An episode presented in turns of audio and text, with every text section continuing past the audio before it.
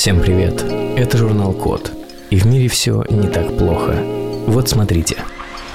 Ученые университета имени Бар Илона и Ельской школы общественного здравоохранения придумали, как РНК паразитов могут бороться с паразитическими заболеваниями. В общем, эти самые ученые открыли молекулу некодирующей РНК, которая регулирует синтез белка у трипаносом. Это одноклеточные паразиты, возбудители серьезных заболеваний у людей и животных более чем в 80 странах. Трипаносомы передаются млекопитающим через кровососущих насекомых и вызывают сонную болезнь, болезнь Шагаса, лейшманиоз и другие страшные недуги. Открытие может способствовать разработке новых лекарств для лечения и профилактики распространения заболеваний, которые остаются угрозой для многих людей. Между прочим, если мне не изменяет память, э, чем-то таким относительно недавно болела Аврел Лавин. Так что используйте фразеологизм, который описывает то, что даже известные люди иногда попадают в неприятные ситуации.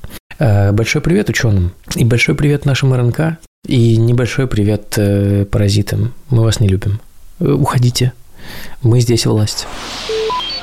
А, исследователи китайского университета Гонконга а, изобрели э, новые наногенераторы, которые собирают энергию из любого движения. Трибоэлектрический наногенератор, или сокращенно ТЭНК, на основе водяных трубок. Устройство производит электричество из любого движения, при котором деионизированная вода плещется между двумя электродами внутри трубки. Этим новый генератор отличается от обычных трибоэлектрических наногенераторов Тэнк, которые требуют длительное трение твердых поверхностей друг от друга. Изначально Тэнк работали как будто бы мы зажигаем костер и трем друг об друга палочки, а теперь там деионизированная вода. А, называется этот э, наногенератор WT Tank. Имеет он более высокую выходную объемную плотность заряда до 9 милликулон на кубический метр. И это немного – но генераторы можно комбинировать в модульных конструкциях. Например, для питания 150 светодиодов хватит 34 WT-Tank в коробке, которая плещется на волнах, или 10 WT-Tank в браслете, в котором двигается человек. А, Все это делается для того, чтобы у человека было больше бесплатной энергии из разных источников. Ну и я не могу, конечно же, не вспомнить, что WT Tank – это классная хип-хоп группа.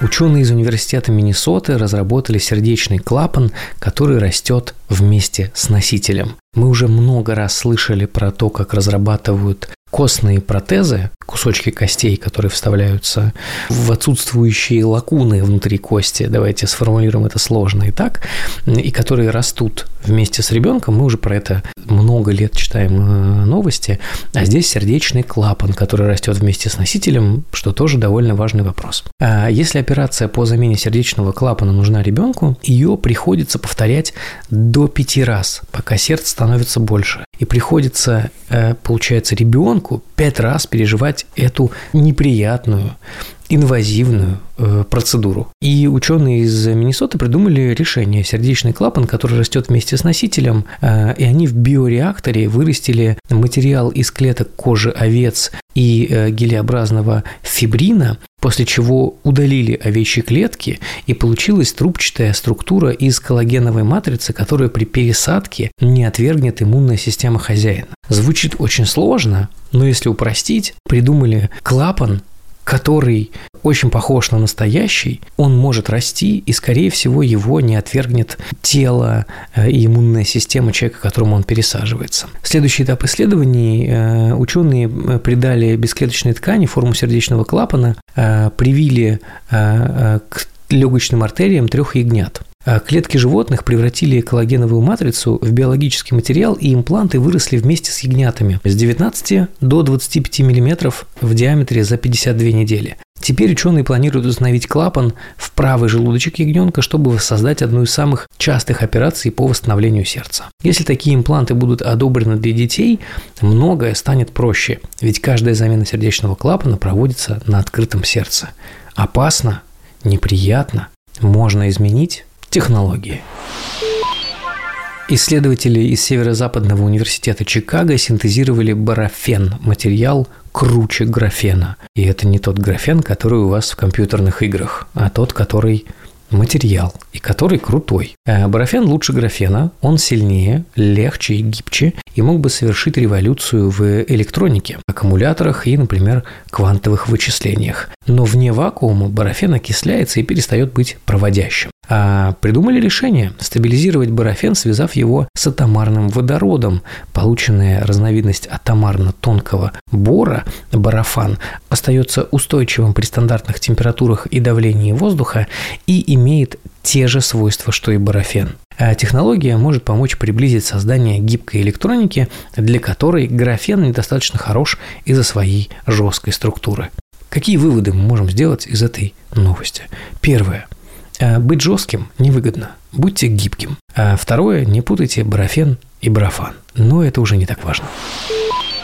А в Массачусетском технологическом институте придумали новый способ контроля ядерных реакторов будущего – Называется это все Такамаки. Ощущение, что мы сейчас не про Массачусетс, а про японский технологический университет, но все же давайте углубимся э, в информацию. Такамаки – это ядерные реакторы нового поколения. Они выделяют атомную энергию в процессе термоядерного синтеза, а не радиоактивного распада. Синтез происходит за счет движения частиц в раскаленной плазме, которая вращается вокруг центрального индуктора в пустотелой вакуумной камере в форме бублика – и, пожалуйста, никаких шуток про Михаила Бублика. Удержать плазму способны только магнитные поля, которые создаются вокруг камеры сверхпроводящими магнитами. Есть проблема. Есть проблема. Если магниты Токамака выйдут из сверхпроводящего состояния, может произойти гашение и повреждение катушек. Это делает и без того дорогие токамаки слишком неэффективными, неэкономичными и ненадежными. А технология быстрого обнаружения деструктивных нарушений в работе магнитов Токамака поможет справиться с этим. Именно технологии быстрого обнаружения деструктивных нарушений и занимаются исследователем Сочувственского технологического института. Не знаю, насколько эта информация изменила вашу жизнь, но после того, как я три раза сказал слово «такамаки», мне очень захотелось заказать суши домой. Проголодался. Э, привет ученым из Массачусетса.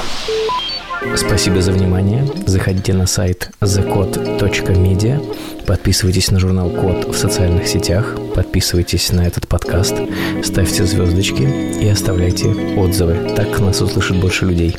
С вами был Родион Скрябин. Всем пока.